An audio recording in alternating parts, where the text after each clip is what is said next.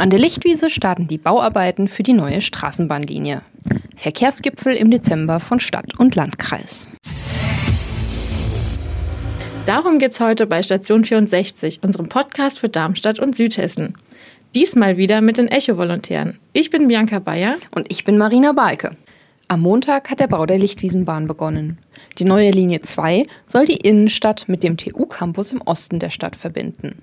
Vom Hauptbahnhof aus geht es über den Luisenplatz zum Hochschulstadion wie bisher und dann weiter zur TU anstatt zum Böllenfalltor. Heute ist Annette Wandemacher-Saal bei uns. Sie ist seit 30 Jahren Redakteurin in der Stadtredaktion und hat sich in den letzten drei Jahren viel mit dem Thema beschäftigt. Im Juni 2021 soll die Bahn fertig sein. Denkst du, dass das klappt, Annette? Ich denke schon, aber es ist trotzdem ein ziemlich sportlicher Zeitplan. Was natürlich in der Vergangenheit passiert ist, also bestimmt schon seit einem halben Jahr, sind Vorarbeiten auf der Lichtwiese im Gange. Also es wurde zum Beispiel wurde der Kampfmittelräumdienst eingesetzt und die haben wochenlang, monatelang die Lichtwiese aufgegraben. Es wurden auch schon ähm, Kabel verlegt. Das heißt, ich glaube, Vorarbeiten sind schon passiert. Daher könnte das klappen. Trotzdem 18 Monate für so eine Straßenbahn, wie gesagt, das ist schon recht sportlich. Mal sehen. Ein wichtiger Punkt sind ja auch immer die Kosten. Die sollen insgesamt bei knapp über 20 Millionen liegen. Die Stadt trägt davon 9,5 Millionen. Wie ist das denn? Muss man damit rechnen, dass es teurer wird, wie bei so vielen Bauprojekten in der Vergangenheit? Naja, es sollten ja ursprünglich 14,5 Millionen sein. Jetzt sind wir schon bei über 20 Millionen. Deswegen denke ich, man hat schon einen gewissen Puffer eingebaut. Ich würde jetzt mal positiv sagen, ich gehe mal davon aus, dass es bei dieser Summe bleibt und nicht wie bei Stuttgart 21 oder ähnlichen Bauprojekten, dass es sich so sehr verteuert. Aber wie gesagt, da schon aufgestockt wurde, sind wir mal optimistisch und sagen, es bleibt bei 20 Millionen Euro. Das Projekt war ja sehr umstritten. In den sozialen Medien wurde viel Stimmung gegen die Lichtwiesenbahn gemacht. Auf unserer Facebook-Seite wird sie als Schandfleck, Schandtat und Denkmal für den OB bezeichnet. Glaubst du denn, dass das generell so gesehen wird oder ist das eher eine kleine, aber laute Minderheit?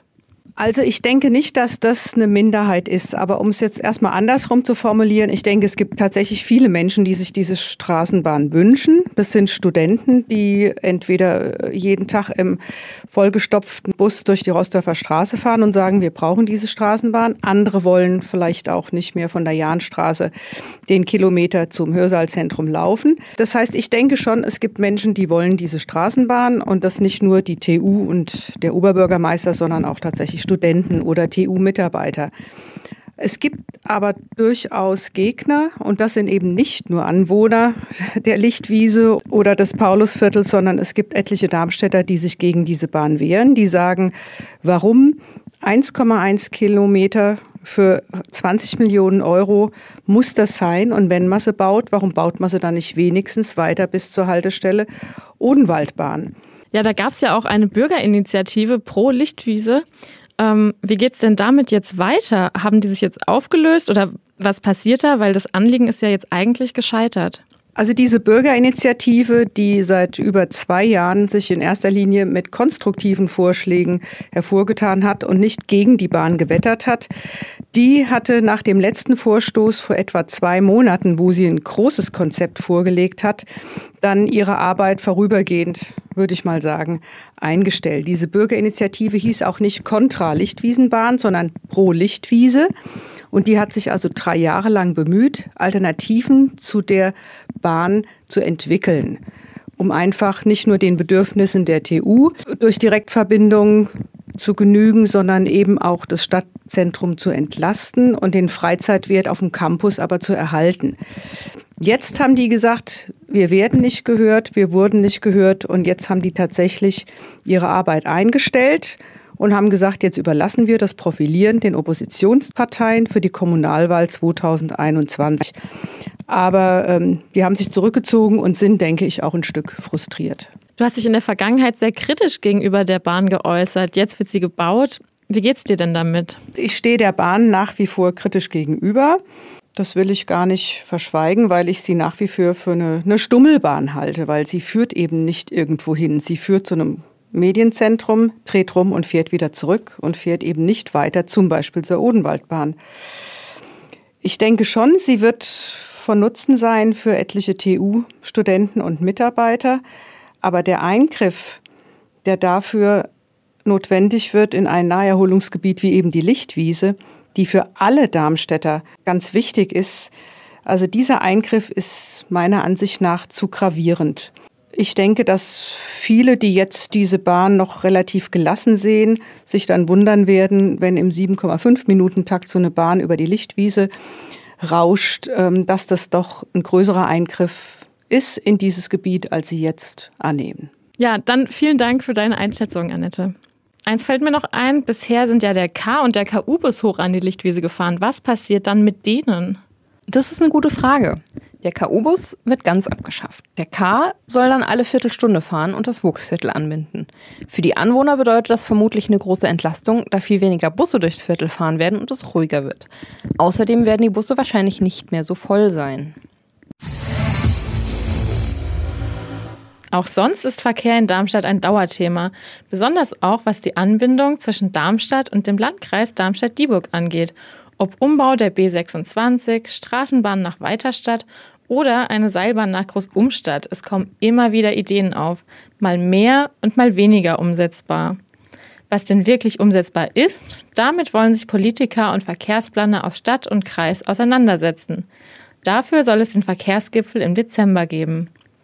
Die neueste und zugegeben etwas abgefahrene Idee kommt von Hans Moormann, der für die Fraktion 21 im Kreistag sitzt und auch in der Verbandsversammlung der Daldiner ist. Marina, was ist denn die Idee von Hans Moormann? Hans Moormann hat sich die Dadi U-Bahn ausgedacht. Eine Art Hybridbahn, die Stadt und Umland verbinden könnte. Hybridbahn deswegen, weil die Bahn in der Darmstädter Innenstadt als Hochbahn und als U-Bahn fahren soll. Im Umland dann auf den normalen Zugleisen, die entweder schon da sind oder neu gebaut werden müssten.